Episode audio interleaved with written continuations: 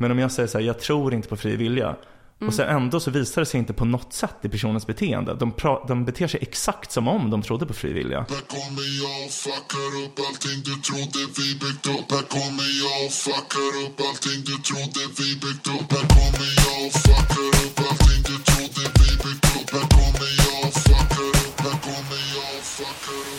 Hej och välkomna till podcasten Om och Men där vi reder ut det ni tycker är krångligt och krånglar till det ni trodde redan var utrett. Med mig Vincent Flink Gamlenäs. Och med mig Beatrice Erkers. Nu kör vi igång ännu ett härligt avsnitt. Yeah. Du Bea, vad har hänt sen sist egentligen? Ehm, jag har klippt av mig håret.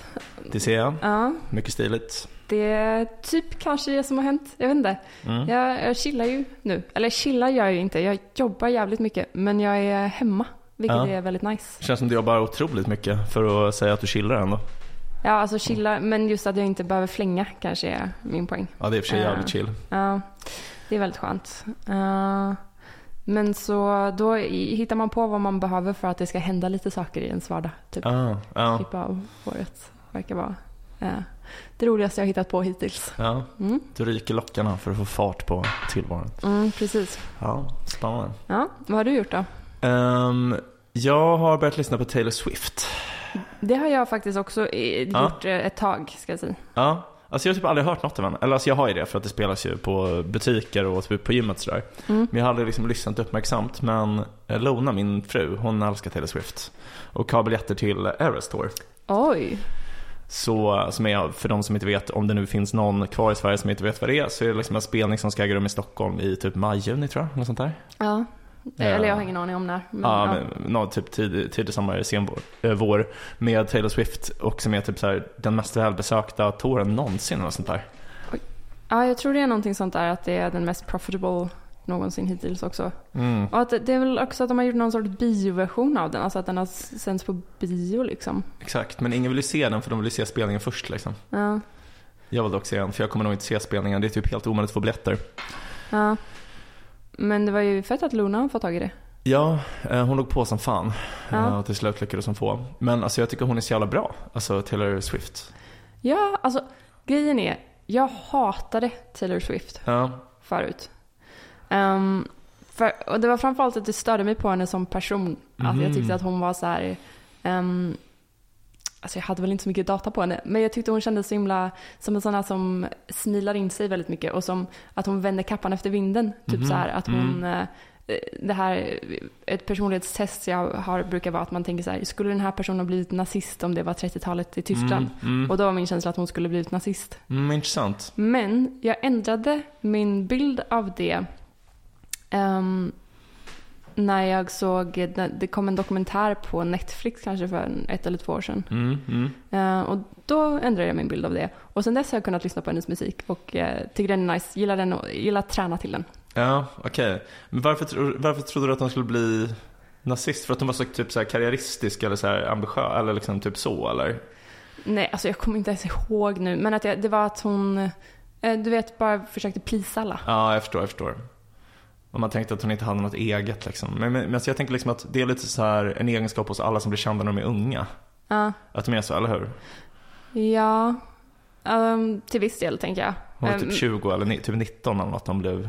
Ja, hon var väl igenom. jätteung känns som. Ehm, ja, Ja, men, men som sagt nu tycker jag om henne. ja men nice, nice. Ja. Ja, nej men jag tycker det är, um, jag tycker hennes musik är skitbra. Alltså jag, jag gillar i och för sig country och så innan så att det är inte så stort hopp egentligen. Har du någon favoritlåt? Um, hette den I was there? Eller I remember it? Den här som är typ 10 minuter lång. Oj, nej den har jag ingen koll på. Den handlar om typ hennes, hon var tillsammans med Jake Gyllenhaal. Ja, Så den handlar om det typ. okej. Ja, Deras relation. När hon Ja. var typ 20 liksom. Ja. Ja, väldigt bra. ja. Du ser livrädd jag- Nej, men då får jag lyssna. ja. Ja. ja, men den är, den är skitbra. Så det är väl typ det som har hänt mig på sistone. Ja. Jag fick en sån där nu, för jag sa att den där dokumentären kom för ett eller två år sedan. Mm. Så när jag satt och försökte räkna på så här, för jag kommer ihåg typ, jag hade en period när jag lyssnade på en platta som Ja. hon hade släppt. Och då kom jag på att den var ju för tre, den kom för typ tre år sedan den plattan tror jag. Ja. Så den här dokumentären måste ha kommit för typ fyra år sedan eller något sånt. Ah, ja, ja, att, okej. ja. Men det känns som en covid-grej, att det är så här, det har fuckat med ens tidsuppfattning eftersom det var som ett stort hål där man inte gjorde något typ. Ja, eller så är det att man blir gammal och blir en sån där som, jag vet inte, Absolut. tappar tidsuppfattning också. Ja, Eller tiden går så fort att man Absolut. alltid tror att det är... Ja. Nej, mm, jag tror min favoritlåt, det är ganska klyschigt. Ehm, det är en av hennes mest populära. Um, um, gud, nu blankar jag på vad den heter. Ehm, vad handlar den om? den här när hon pratar om hur hon dejtar. Eh, Blank Space. Ja, den är också skitbra. Ja, Absolut. mm. Ja, hon har mycket bra. Men den är liksom lite mer poppig typ så här. Mm, asbra Ja. att träna till. Ja, kan tänka mig. Mm. Ja, absolut. Mm. Ja men nice, nice, nice. Då har vi snackat lite om Taylor Swift, lite om att klippa håret. Det var skönt att vi Mm. fick pratat Exakt. om det. Två beslut man kan fatta. Precis. Ja. Av egen fri vilja. Ja, eller? Ja, exakt, det är frågan. Ja, men, eh, vi, har, vi har tänkt prata om fri vilja, är liksom ämnet för dagens podcast.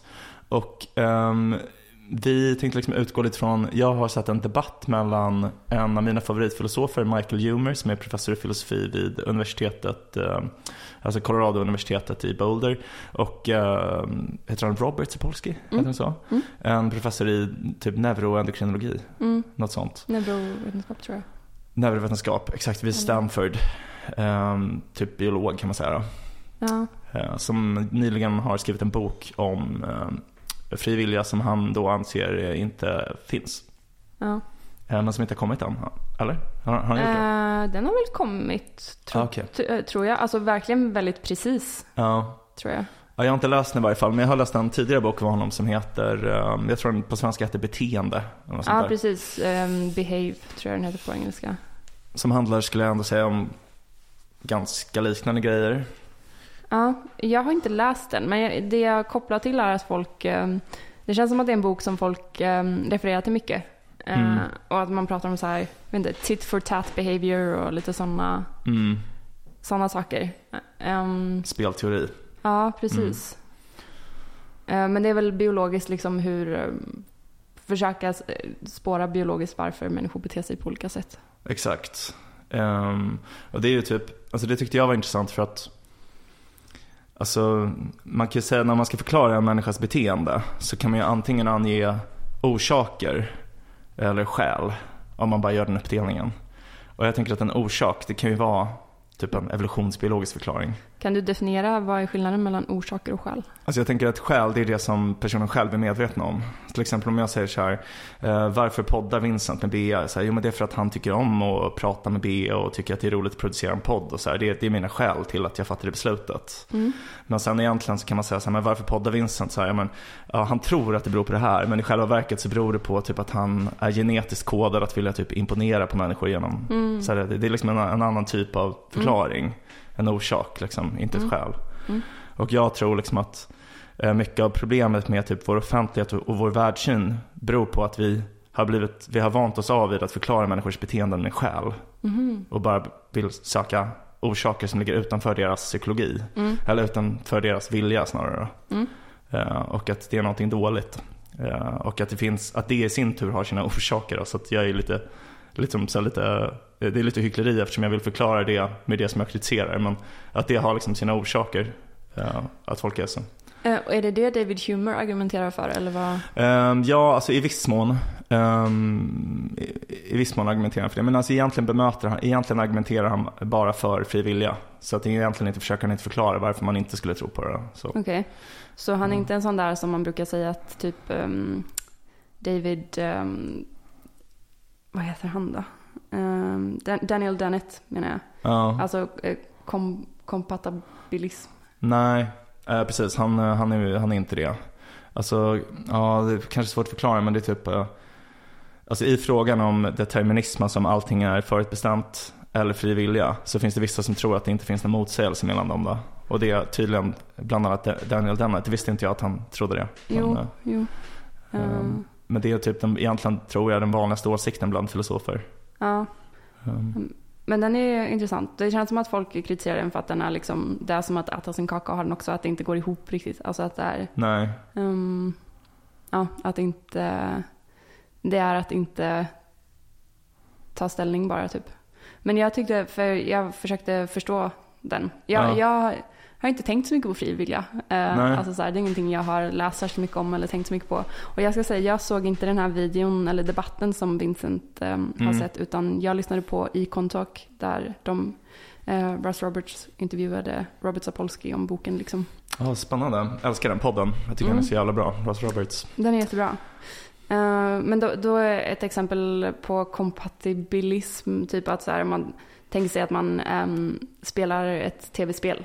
Mm. Eh, och att man kan ju välja vart ens karaktär går och vad den gör och sådär. Men Mm. det är ändå inom reglerna för tv-spelet typ. Mm. Ehm, och att det är ehm, någon form av e- exempel på att, hur det fungerar i vår värld. Alltså att eh, ehm, vi kan göra val inom Mm. lagar och regler typ. Mm.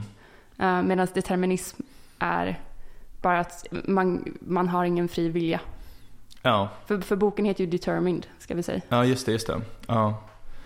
Ehm, nej men precis, alltså, ja, okej, om man ska förklara då kompatibilism först så är väl det, alltså som du säger, alltså tanken att det inte finns någon motsägelse mellan determinism och frivilliga och det kan man liksom lösa genom att säga så att frivilliga betyder inte att du i varje situation kan välja på flera olika saker.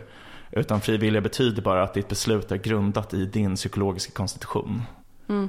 Ja, så att liksom orsaken är din personlighet så som den ser ut när beslutet fattas. Men du kan inte välja mellan ha- att ha olika personligheter i varje givet tillfälle och därför så, Mm. det finns bara ett alternativ då. Mm. Men det är ju inte det folk traditionellt menar med frivilliga. Tänker jag. Eller så det jag menar med frivilliga är ju liksom att i varje given situation när jag fattar ett beslut, som nu till exempel att ta upp en kaffekopp, då hade jag också kunnat fatta beslutet att avstå. Mm. Så båda alternativ är möjliga. Mm. Så, eh, och det är ju inte kompatibelt med determinism. Nej. Eh, för det det är det Robert Sapolsky argumenterar för, determinism. Eh, och, och då är det ehm, helt enkelt att han, han menar att vi inte har någon fri vilja. eh, och att eh, alla våra handlingar eh, har liksom väldigt, väldigt många orsaker. Mm, exakt. Och att man kan spåra, han, han liksom går tillbaka till typ så här, ja, evolutionen har påverkat hur, om du tar upp kaffekoppen eller inte. Liksom, Exakt. Ja. din, hur din mammas stressnivåer när du låg i hennes mage har påverkat ja. sådana saker. Jo, precis. Um, alltså typ i, den, I den debatten jag såg, som är egentligen den där jag har sett av Sapolsky som pratar om eh, hans bok, då, eh, då tar han upp massor av eh, historiska exempel. Alltså eh, till exempel hur eh, eh, människors habitat har påverkat deras känslighet för människor av andra kulturer och sådär. Mm. Att så här, eh, personer med, med gener från typ Östasien har annan känslighet för xenofobi typ än andra och så här. Eh, han tar massor av sådana exempel och eh, liksom det arbetet som de exemplen gör i hans argumentation är att säga så här att eftersom människor inte är medvetna om det här inflytandet men det ändå är så tydligt i forskningen så kan det inte vara så att människor fattar liksom beslutet att vara emot invandrare genom fritt val. För det är ju avgjort av deras gener och de har ju inte bestämt sina gener. Då. Mm. Ja, så. Och så det, så liksom, I den debatten jag har sett så är egentligen, hans egentligen enda argument är olika former av det. Att han räknar upp olika typer av inflytanden som människor befinner sig under. Mm. Eh, Så. Men jag tycker typ inte att det är så rimligt argument. För att jag menar, ju, folk som tror på fri vilja tror ju inte att människor inte är under inflytande av något. Mm. Alltså det är ju ingen som säger så men människor blir aldrig någonsin i något fall påverkade av något. Nej. Det är en helt galen åsikt som jag aldrig hört någon företräda liksom.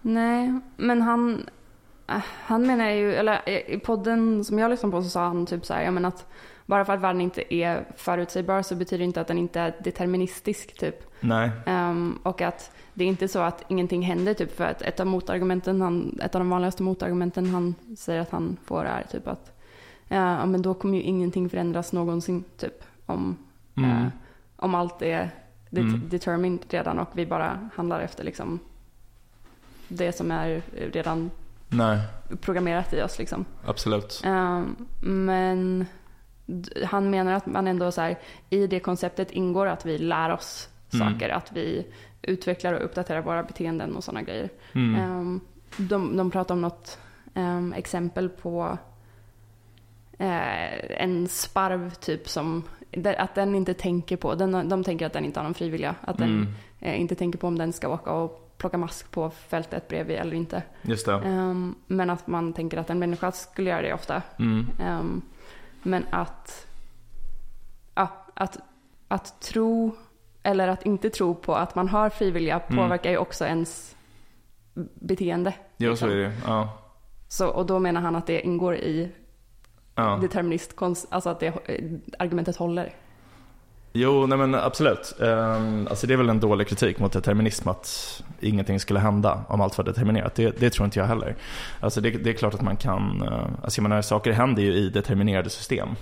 Eller hur? Alltså det finns ju determinerade system. Till exempel om du, um, säg att du har liksom dominobrickor i ett vakuum eller sånt där. Och sen liksom fäller du en. eh, Och då har du liksom räknat ut att allt kommer falla. Så faktumet att det är determinerat betyder ju inte att de inte kommer falla. Alltså de, det är så här. Mm. Det är klart att sa- saker händer, så jag förstår inte varför folk säger det mot honom. Men han sa det i den här debatten också, typ att han ofta får höra det. Och jag, alltså jag vet inte, det är, det är svårt att förstå varför folk tror det. Men ehm, alltså min poäng är väl mer bara så här att eh, jag tror att, för det han gör i den här debatten som jag såg, det är att han räknar upp olika exempel och det är ofta exempel där ehm, personer tidigare har haft åsikter som sen av naturvetenskapliga undersökningar har visat sig vara falska. Alltså till exempel att eh, man, först trodde man att epilepsi berodde på att man hade typ haft sex med djävulen tydligen. Eh, men sen, eh, också konstigt. Eh, men sen så eh, bevisade man då att det här var en, en neurologiskt bekymmer som förklarade det här och att det inte var fri vilja man fick epileptiska anfall. Och typ så här, först trodde man att schizofreni berodde på att man var typ en elak mamma. Han hade en, en elak mamma men sen visade det sig att det inte var det.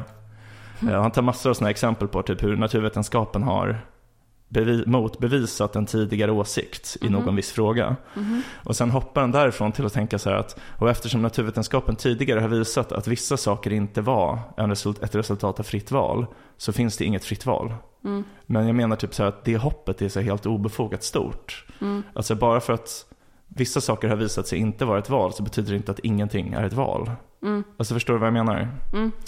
Ehm, och jag hade typ aldrig hört ett bra argument för varför man skulle kunna anta det. Bara av att man har massor av exempel på saker som inte är val.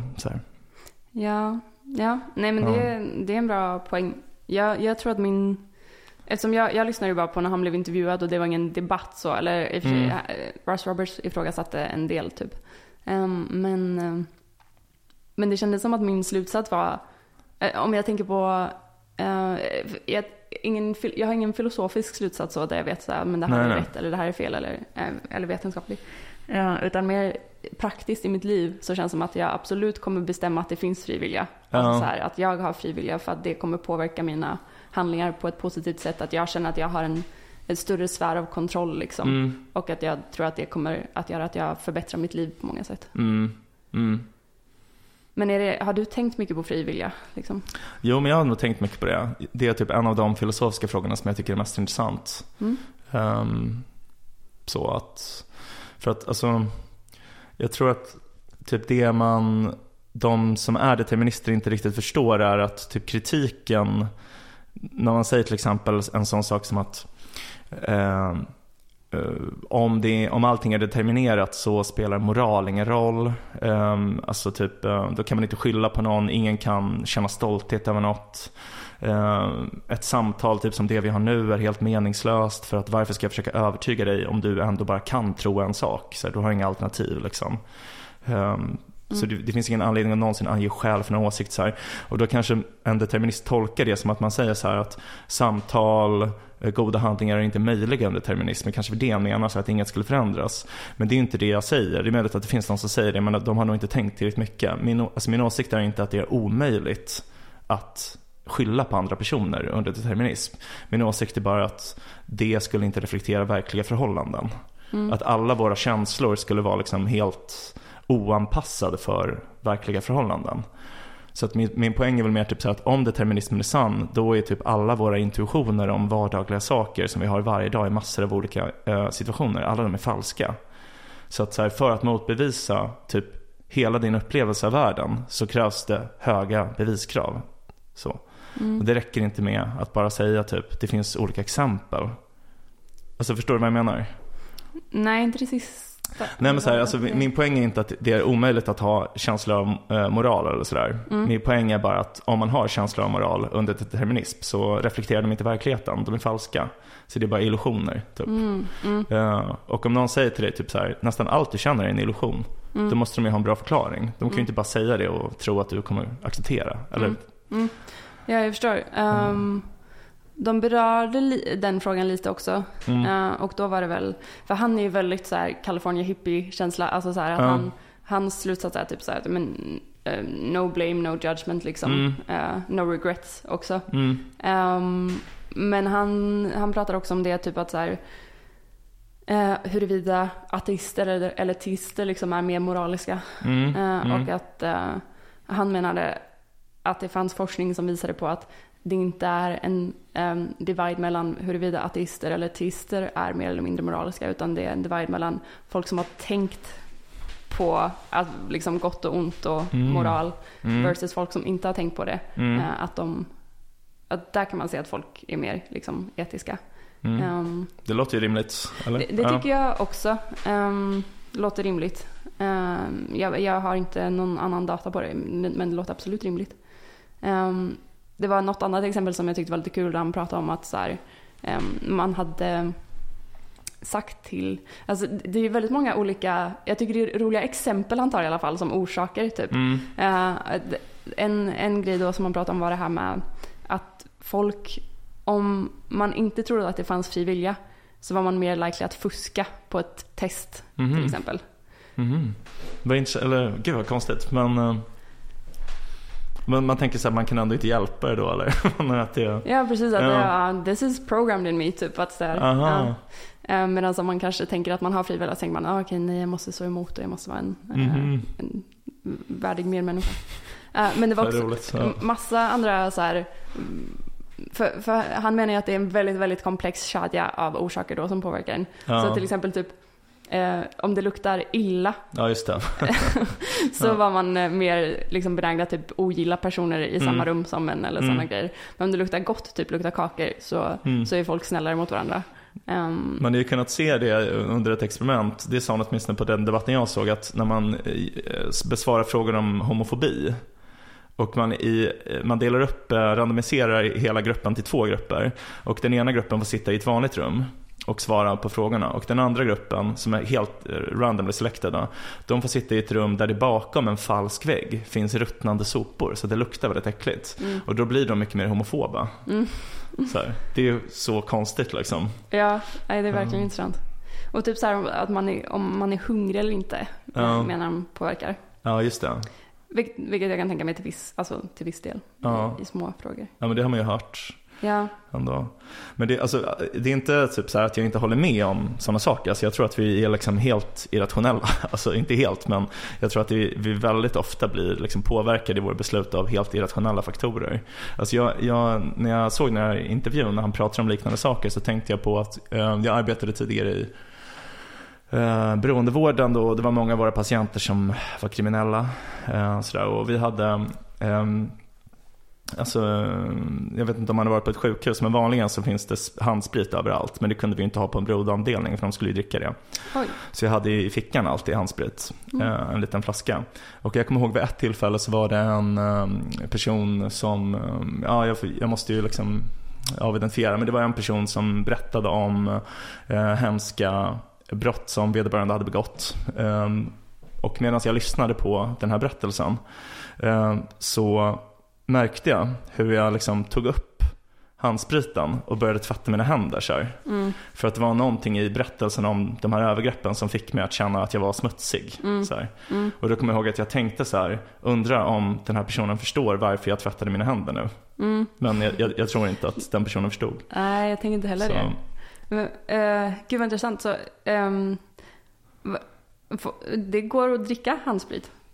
Det är jättefarligt, man ska absolut inte göra det. Nej, Men eh, tyvärr finns det de som gör det. oj. Ja. Ehm, Men jag tycker det är intressant med just det mentala och renhet. Alltså dels har vi pratat lite om det väl när vi pratar om det här Jonathan Haidt liksom. Ja. Ehm, och eh, men, också, jag tittar på en serie nu där det är ehm, några som är muslimer. Mm. Och det här med att de alltid ska tvätta sig väldigt noga innan de ber till exempel. För man ska Ja, vara liksom det. ren när man Mm. presenterar sig inför Gud. Ja. Eh, och om en koran har nuddat marken så måste man så här begrava den typ. För då Ja. är den oren. ja, intressant. Ja. Sådana saker känns också som att det är verkligen, Jo, det finns liksom genetiska orsaker bakom de känslorna säk, säkerligen liksom. Mm, Um, så är det nog. mm, Men min, alltså, typ min poäng med argumenten mot determinism och det jag nämnde tidigare att jag tror att det har liksom orsaker, inte bara att det inte bara finns skäl. För att jag menar liksom att alla de här sakerna som jag räknade upp innan, alltså typ att känslan av moral, att, att, eh, att man vill ha diskussioner och allt sånt där. Det är saker som pekar mot att det är ingen som känner på allvar att determinism är sann. För människor fortsätter leva sina liv som vanligt. Mm. Så det här är liksom en ytlig åsikt som de har. mm, Och min typ uppfattning av människor som har så väldigt ytliga åsikter som de hela tiden handlar i motsats till i sitt liv. Det är att de inte har åsikten för att de är övertygade egentligen. Utan för att de har liksom en extremt stark vilja att ha den åsikten. Så av Mm. någon anledning vill man tycka Mm. något. Till exempel typ, av någon anledning är det viktigt att hålla de här religiösa dogmerna för sanna typ. Även om jag typ i andra sammanhang inte tror att oskulder kan bli gravida. Så tror jag det i det här fallet. För att jag vill så gärna tycka det av någon anledning typ. Så du menar att Robert Sapolsky är sån? Eftersom han, han eh, säger att han sedan han var 14 har varit Ja. liksom determinist. Alltså jag, vet, jag känner inte honom personligen, men jag tror att det är något som förklarar varför det är en relativt vanlig åsikt. Trots att den, åtminstone när man skrapar på ytan, är helt orimlig och alla handlar i motsats till den hela tiden. Liksom. Mm. Eh, Och jag tror att anledningen är typ att eh, många människor i typ västerländska samhällen har liksom en, en historiesyn som är att tidigare var allting väldigt dåligt i samhället men sen kom naturvetenskapen och har gjort allting bättre stegvis. Och därför så vill man eh, i allting man gör, alla åsikter man har och alla åsikter som man försvarar så vill man visa att man står på vetenskapens sida. Och det alltså, innefattar inte bara att argumentera för vetenskaplig metodik utan även att undervärdera saker som ligger utanför naturvetenskapens studieområde. Så att man vill liksom undervärdera till exempel moraliska ställningstaganden och menar att det är bara en fråga om skiftande kulturella preferenser. Man vill undervärdera liksom, ehm, Ja men en sån sak som till exempel fri vilja för att det går inte att beskriva i naturvetenskaplig terminologi och det krävs inte heller för att förklara naturvetenskapliga teorier. Och det finns massor av andra exempel också. Mm. Och jag tror att det är liksom så här en åsikt som man, ja, som Mm. inte, inte riktigt funderat över helt enkelt. Då. Så, ja. Ja, nej men jag, eh, jag är absolut med dig på den. Eller det håller jag liksom med om. Det är mitt intryck också. Ja, Um, men däremot känns det som att ett, eh, ett argument som har kommit den senaste tiden som försöker liksom att vara någon sorts indeterminism men inom vetenskapen Mm. liksom är det här med kvant, eh, mm, kvant skeenden eller vad man ska säga. Att eh, just det här att man har slumpmässiga beteenden på liksom, ja, eh, vad är det, atom, subatomär nivå eller någonting sånt. ja. Eh, och, och man då undrar om, om en sån indeterminism på mikronivå också kan liksom Mm, överföras på makronivå och vi också har slumpmässiga beslut mm. eller händelser. Exakt, ja. Alltså det skulle ju vara ett argument mot determinism, men det ju, behöver ju inte vara ett argument för fri vilja egentligen. Mm, nej, kanske inte det. Eller, det, eller så, det kan väl vara det, men jag tänker liksom att bara för att något är slumpmässigt betyder ju inte att det är fritt valt. Det, Nej. men, eh, men absolut, alltså jag, ärligt talat, jag har så himla dålig koll på det där så jag, jag vet typ ingenting. Ja, nej, jag vågar inte säga något mer än det jag sa precis. Ja, men vi borde läsa en bok om typ kvantfysik eller något, det skulle vara spännande. ja, jo verkligen. Um, finns ju han den där italiensk, inte en italiensk fysiker som ska vara väldigt bra. Är det Carlo? Exakt, Rovelli? exakt. Ja, men Hört- visst. Gärna, gärna. hört mycket bra om honom. Ja. Men ehm, ja, nej, men så det är väl lite det jag har eh, funderat på med det här med frivilliga. Ehm, Mm. att ehm, folk verkar liksom, jag vet inte. Det är så, jag, jag tycker det är så konstigt att de inte tror på det. Eller så här, jag har aldrig träffat någon som jag får en känsla av så här, men okej du tror verkligen inte på det här på, ett, på samma sätt som du typ inte tror på att det finns en flodhäst i det här rummet. Alltså utan det som när de säger att de inte tror på det så menar de någonting lite annat än när de säger att de inte tror på andra saker typ. Mhm. Förstår du vad jag menar? Nej. Nej men typ att så här, om, ehm, om jag skulle säga typ så här, jag tror inte att jag och Bea känner varandra. Mm. Då skulle ju inte jag prata med dig som om jag kände dig. Mm. Då skulle ju det visas i allt jag gjorde, hela mitt beteende just nu. Mm. Skulle ju uttrycka min uppfattning att vi aldrig har träffats innan. Mm. Men om jag säger så här, jag tror inte på fri vilja. Och sen ändå så visar det sig inte på något sätt i personens beteende. De, pra- de beter sig exakt som om de trodde på fri vilja. Då är det lite så här, vad exakt betyder det att du inte tror på det? Förstår du vad jag menar? Eh, Jag förstår. Ehm, det, det är ju intressant. Han säger att han, eh, han som sagt är ju uppenbarligen Ja. determinist. Men att han eh, liksom har, har svårt att, eh, att ta in det, säger han, liksom 99 Ja. gånger av 100. Ja. Ehm, men, men hur menar du till exempel att om man var om man inte trodde på fri vilja, hur skulle man bete sig annorlunda? För jag menar, det han menar är väl att världen och skeendena är så, eller orsakerna är så extremt komplexa. Jo. Att, eh, att vi bara, det är bara att vi inte kan se det. Nej, men alltså det, det är svårt att säga för att alltså typ när, alltså det argumentet som jag hade tidigare och som Humer framför i debatten också, som till exempel att känsla av moralisk stolthet och så här, att det inte reflekterar verkligheten och underdeterminism. Ehm, Det, det Sapolsky svarar till det antar jag skulle vara så här att men vi är inte ansvariga för våra känslor. Så här, så här, vi, vi, våra känslor reflekterar inte verkligheten men det är inte vårt fel, så är det bara. Så här, vi, vi, man kan inte lita på sina känslor helt enkelt. Så, här, so Mm. what? Men min poäng är väl mer typ att så våra känslor påverkas ju av våra insikter. Alltså till exempel om jag, ehm, så här, om jag trodde att min fru var otrogen typ. Om jag sen blev övertalad om att hon inte hade varit otrogen, då skulle jag ju inte längre känna mig svartsjuk. Så att det är typ så här, om du nu har insett att det inte finns fri vilja, som du säger du har gjort, varför har du fortfarande de här känslorna då? Alltså förstår du vad jag menar? Ja. Det är något, Eh. ja, så du, för det första borde du inte ha några moraliska känslor, du borde aldrig bli upprörd liksom. Fast, ja. ehm, det, ehm, det Russ Roberts frågade, liksom sista frågan i, i sin intervju, gud vad jag refererar den här, men, Ja. ehm, men det är för att det är min enda källa liksom. ehm, var liksom en why care, typ. Ja, Va, varför har du skrivit den här boken liksom? ja. Ehm, du säger också att inte, folk kommer inte kunna ta in det ändå, det är inte bra om alla tar in det. Alltså så. Mm. Eh, och, eh, men då säger han typ så här, men att eh, det spelar roll för att things that feel feel. Typ alltså så här att du känner fortfarande. Mm. Du känner de moraliska känslorna Mm. och så menar han. Ja. Men då, och då känns det som att det spelar roll. Jo. Um, Okej, så han menar liksom att hans mål är att få oss att inse att de moraliska känslorna är ingenting att gå på för de reflekterar inte sanna förhållanden. Eller tänker jag då Eh, utifrån det Jag tror han menar att de fortfarande spelar viss roll. Ja, Att det är bra att agera i, till viss del i enlighet med dem. ja. Så tolkade jag det. Men jag tänker bara säga i andra fall när man Alltså så här, min poäng var ju egentligen inte Alltså min poäng nu var bara att Alltså att du frågade så här, hur skulle man agera om man Ja. verkligen var övertygad? Och då menar jag så här att om man verkligen var övertygad så skulle man ju inte ha de här känslorna. Alltså för, för det, det är liksom så här, om jag, om jag säger att om, om jag blev ledsen för att du hade förolämpat mig men sen så blev jag övertygad om att jag bara hade hört fel och du hade sagt något snällt. Då skulle jag inte längre ha känslan av att vara förolämpad. Men jag tänker att man kan vara intellektuellt övertygad om något även om man inte är det i kroppen. Typ som att, eh, alltså som att Mm. man inte är det känslomässigt eller så på, på liksom mer eh, lizard brain nivå liksom. Jo, alltså det är väl det som är min poäng. äh, Lite, att man kan ha olika typer av, av övertygelser. Alltså man kan ha övertygelser som är djupt grundade i ens personlighet, ens beteende, ens känsloliv. Och de eh, övertygelserna är mer trovärdiga än övertygelser som är ytliga, som man bara har på en rent intellektuell nivå. Man har den bara på det sättet att om någon frågar vad tycker du så säger du jag tycker det här. Men ingenting återspeglas i ens beteende, ens känsloliv eller någonting. Och min poäng är väl liksom att den typen av övertygelser i situationstecken, de eh, beror nog ofta på någonting lite annorlunda än andra typer av övertygelser, tror jag. Så Mm. Det finns ju någon anledning till att man inte accepterar dem på något plan. Liksom. Mm. Ja. Ja, nej, men intressant. Spännande. Ja, Ja. jag vet inte riktigt var jag landar själv. Men ehm, eh, någonstans, någonstans mitt emellan. Jag tror absolut på, på dig att jag tror att de flesta som har åsikten har den på ett omedvetet poserande sätt. Ja. Alltså jag tror att man typ inte riktigt inser hur, alltså man inser inte vidden av hur mm, mycket det står i strid med liksom allting annat i ens övertygelser och världssyn.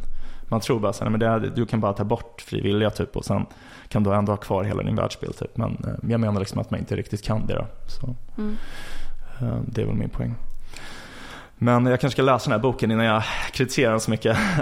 Ja, ja nej, vi får kanske göra det. Var det några andra liksom, höjdpunkter från debatten eller spännande poänger? Ehm, Ja, men de pratar mycket om typ så här. ehm, alltså de pratar, han pratar mycket om moral, Michael Humer, eftersom han är intresserad av moralfilosofi. Och så pratar han om typ så här att um, egentligen så menar väl typ determinister inte att man aldrig kan straffa någon. Ehm, man kan aldrig själv straffa någon för att på ett sätt så kan, det är väl bara att man vill ta bort typ retribution. För att en determinist kan ju ändå tycka så här att det är bra om en mördare sitter inlåst så att man inte kan mörda fler, typ. Mm. Skulle man ju kunna tycka då. Men så argumenterar han mycket för typ så att de flesta är ändå för retribution. Alltså typ att, du har hört det exemplet med en, man framar någon oskyldig. Mm. Alltså typ så här. eh, Det är någon som har begått ett hemskt mord i en stad och befolkningen, alla är jättearga och oroliga och det är så här, eh, nästan revolutionsstämning på grund av mordet. Och sheriffen vet inte vem som har gjort det, men de kan hitta en oskyldig person som också är en mördare, men inte har gjort just det här. Och kan veta att den är oskyldig, men så är det, är det rätt då att hänga den personen eller liksom straffa den personen oavsett hur man straffar? Mm. Och nästan alla säger nej. Okej. Mm. Eh, De flesta tycker ju inte att det är rätt att straffa oskyldiga. Nej. Men varför då? Även Ja. om han var skyldig för någonting annat. Jo, men det har han säger att han redan har suttit av det straffet liksom. Ah, okej. Ja. Ja. Men då är det Alltså- en annan fråga. Men ja, ja. Ja, alltså, det, ja, det är ju bara ett, ett scenario, alltså det är bara en Ja. hypotes. Liksom, det så, men, eh, men han är inte så här, han förtjänar inte att straffa i lagen, lagens mening. Nej. Ehm, och är det rätt eller fel då? då? De flesta tycker att det är fel. Mm. Men varför då? Om man är emot retribution är det fel. Mm. För det förebygger ju brott på samma sätt liksom. Mm. Ja, jag vet inte. Jag, ehm, har du, jag vet att Sam Harris har skrivit en bok som heter Free Will. Ja, intressant. Men det är ingenting du har, har läst? Nej, vad tycker han då? Tror han på det eller? Eh, min, eh, som jag kommer ihåg det, eh, är att han inte tror på frivilliga. Ja, ja. Att det är en, att det är en illusion liksom. Ja, intressant. Ja, han, ehm, han är lite svårplacerad tycker jag, Sam Harris. Jag vet inte riktigt vad... Men känns det inte som att, för han är väl också en neurovetenskapsperson. Känns det inte som att det är en, en tendens hos eh, neurovetenskapspersoner? Absolut. Alltså jag visste inte ens att han var det. Jag trodde bara han var någon så här alt-right dude typ på Ah. YouTube. Nej, han är eh, neuroscientist liksom. Ah, okej.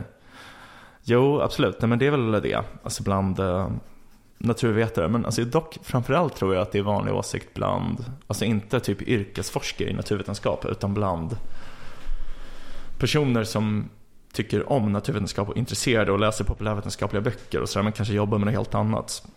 Ehm, alltså typ folk som läser då men Sam Harris och typ Dawkins och så här, som är inspirerade av hela den tankeströmningen typ. Mm. Ehm, så. Mm. The, vad är det? The four horsemen of uh, Ja.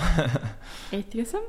Eller någonting sånt. New atheism. ja, vilka är det? Är det Dawkins? Det är Dawkins, Harris, Dennett Dennett, okej. eh, och eh, han som dog, Christopher Hitchens. Ja, Hitchens, ja. Och så brukar man säga att eh, det finns en femte som är den här kvinnan eh, från typ Holland eller någonting.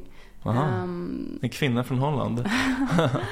eh, ja, jag kommer inte, jag vet att Fri Tanke gav ut en bok. Eh, eh, Ja, är det hon muslimen? Ja, Ja, det är Eller det. alltså före detta muslimen då antar jag. Ja, precis. Ja, just det. Nej, jag vet inte vad hon heter men jag känner det. Ja, um, åh vad irriterande. Jag, ja skitsamma. Uh, Mm. Ayan Hirschiali. Ja, just det, just det. Ja. Ja, Um, henne skulle man läsa också. men, men så de är den här ny, nyateismen. Som Mm. känns inte så, så eh, hipp just nu kanske. Nej, jag tycker inte heller det och jag tror att de liksom lite hittar nya saker att angripa. Så här, människorna i den rörelsen eh, har ju typ det är också, också lite ute nu typ, men jag tänker att det är samma människor som för typ 15 år sedan gjorde så här New Atheist YouTube-klipp. Som för typ 5 år sedan gjorde så här klipp som var mot transrörelsen och typ. Mhm. Alltså det, det är inte bara liknande personer utan det är samma konton liksom, som gör exakt samma content. Okej, har du några Ja. exempel? Eller? Ja men typ han den här Sir Skeptalot. Jag har ingen aning. Nej, Okej men alltså, roligt. det, alltså YouTube är så väldigt manligt kodat. Alltså det, är det är typ bara killar som hänger på YouTube och kollar liksom så här. Ah, fast det känns väl som att det är olika hålor av YouTube. Det finns Absolut. ju också smink, en stor sminktutorial. Ja, jo fine. Ja, det är nog bara tjejer. Ja. Men, eh, ja, men bara generellt typ. Mm. Ehm, men eh, alltså det är så här, alltså, folk som är typ gamers men också så här, håller på med filosofi på en... eh, Men det känns intressant för att det känns som att folk som attraheras av det också skulle attraheras av Jordan Peterson typ. Och han Mm. är ju superreligiös liksom. Ja, alltså, men är han det? Det är en frågan. Eh, jag kommer ihåg att jag lyssnade på någon intervju där han började gråta när han pratar om Gud. Ja, för att, jag har också hört det. ja, men för att han tyckte, just att eh, det han började gråta över var väl också att han så här det, han själv inser hur irrationellt det är att tro Mm. på Gud och att han liksom, men att han säger, men jag väljer att tro typ Mm. att det, och det är Mm. vackert. Absolut. Men jag menar, han är ju inte, alltså absolut, han har ju säkert en stark gudstro, men han är ju inte så religiös i den traditionella meningen att ni är så här, det här är mitt samfund typ. Jag går i kyrkan varje söndag, det här är min präst, han är min andliga vägvisare typ. Ehm, så kanske inte är, men han är ju väldigt sådär um, familjevärderingar och liksom, Absolut. Ja. Jo. Absolut. Men, men eh, alltså de gillar säkert honom också, tror jag. mm, Alltså mm. eh, typ hans åsikter om eh, politiska saker och så här. Ja. Det är bara Ja. intressant, eller det är kul för att det känns som att det är många, det är säkert många som har ganska conflicting eh, världssyner egentligen. Det men att också, det är ja. någonting i retoriken typ som Mm. kanske tilltalar samma sorts personer och att det känns som att man kanske tar in flera olika. Jag tror också det, absolut. Men jag tror att det är, alltså jag tror att det som människor tilltalas av, det är just det här som typ inom humaniora kallas för misstankens hermeneutik. Alltså att man vill avslöja. En vilja att Mm. avslöja andra personer. Så här. Gud vad det var ett bra Mm. uttryck, jag har inte hört det. Nej men det är bra, det är bra. Mm. Och det är just det här som jag försökte beskriva innan, att man, när man förklarar andra människors beteende så anger man orsaker, inte skäl. Mm. Så man behandlar dem inte som uttryck för rationella ställningstaganden utan bara som olika villfarelser som beror på saker som de själva inte är medvetna om. Mm. Ja, typ så. Ja, spännande. Va, för just misstankens eh, hermeneutik, just att det är en sån grej jag ofta störs mig på eh, hos människor man Ja. träffar. Just det här när man bara säger allt, men vad jag än säger så ska du bara vara motvalls liksom. Ja, exakt. För att du ska visa att du är smartare på något sätt. Ja, väldigt tröttsamt. Ja, Ja. Och ändå inte bemöter det man säger typ, utan bara ja. försöker, ja. det känns väldigt grabbigt. Ja, jo absolut. Nej men det är ju det jag säger, alltså det är ju Ja. mest män som kollar på sånt där liksom. Ja. Det här är ju en så här, extremt manlig rörelse typ. Att, eh, Jag tänker också på Robin Hansen. ja, jo han är också väldigt mycket så. Men alltså typ det som jag tycker är tråkigt med att typ, för mycket av offentligheten har ju rört sig att det är också till exempel när man skriver litteraturkritik så bemöter man inte riktigt idéinnehållet i boken utan man försöker ifrågasätta bevekelsegrunderna för att skriva en viss bok. Mm. Man säger till exempel så här att ja men det är uppenbart i Horace Engdahls nya roman att den här personen eh, är, liksom en karikatyr av Åsa Wikfors typ och Oj, eh, är, är det ett exempel? Ja det var ett exempel, jag läste en recension för typ några veckor av Ja. hans nya bok. Ah. Eh, Men han kritiserar liksom det han kallar för sin ny, ny upplysningstanke. Eller jag, vet inte om han kallar det för det, men det är det han typ fri tanke. Typ fri tanke, ja. För de, deras motto är ju upplysningsideal. Ja, nej men absolut. Han kritiserar typ fri tanke och liksom det de står för. Mm. Eh, Men istället för att recensenten ska liksom försöka beskriva eh, idéinnehållet och kritisera det, Mm. som är den ursprungliga tanken med litteraturkritik, då, att du ska kritisera idéinnehållet, så försöker han ifrågasätta bevekelsegrunderna. Så att det här är någonting personligt, det här är en karikatyr av Åsa Wikfors. Ja. Är det en roman den här boken? Mm, no, jag ska bena. Typ så här. Det är som en, alla hans böcker, hans funderingar och tankar typ. Jag har inte läst någon av hans böcker. Men det lät lite kul att läsa. Ja, men den var ganska rolig. Ja, du har läst den? Ja. Ah. Va, men du, nu när du ska bli litteraturkritiker, eller du Mm. har väl varit det till viss Mm. del innan, men ännu mer nu.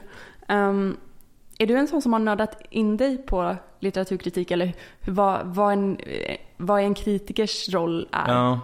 ja, intressant att du säger det. Alltså, jag har faktiskt funderat på att typ höra av mig till kritiker som jag tycker om.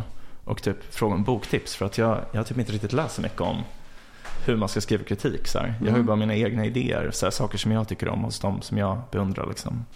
Ja, jag kommer bara ihåg ehm, när jag läste litteraturvetenskap så var det någonting som man pratade om och då, då var det väldigt mycket att man vill uppvärdera Ja. litteraturkritik som någonting ehm, väldigt värdigt och väldigt viktigt i samhället Mm. typ. Ehm, och att de pratar om sådana här, att det, förr i tiden så var det ju vissa som var liksom så jäkla tunga namn typ. Mm. Som var liksom den här, det här är den enda litteraturkritiken kritiken som spelar roll i Sverige Ja. just nu. Um, jag kommer inte ihåg vad de heter nu. Men, men det är några sådana. Det är Mm. ganska kul att läsa de recensionerna också. Det är ofta ganska bra Mm. skribenter. Jag tänker på typ, um, vad heter han, Olof Lagerkrantz såklart. Men också Absolut. längre bak. Alltså, um, Fredrik Böök. Oskar Levertin. Levertin, Ja. ja. precis. Det finns många sådana där Ja. exempel. Liksom. Ja. Med kritiker som har fått helt sjukt mycket uppmärksamhet. Det fanns en i slutet på 1800-talet i Frankrike som hette Saint-Beuve. Som Mm. var typ så här helt stilbildande. Mm. Och han var liksom mer känd än författarna.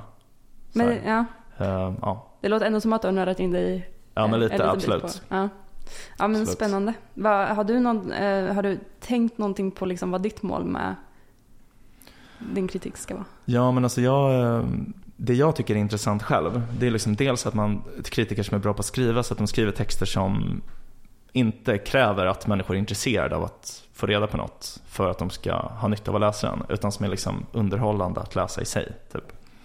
Eh, men, men sen också typ att man packar upp boken och liksom visar så här, det här innehåller boken, ehm, så här, eh, och visar liksom objektiva faktum hos boken, inte bara typ kommer med berättelser om känslor jag hade när jag läste typ. För Mm. det är inte så intressant för de flesta typ, som inte känner mig som person Mm. och veta vad jag kände när jag läste den typ. Mm. Mm, spännande. Eh, Jag, var, jag var nog världens sämsta recensent ett tag. Jag, jag recenserade jättemycket när jag bodde i Uppsala. Framförallt för att jag ville få gratis böcker typ.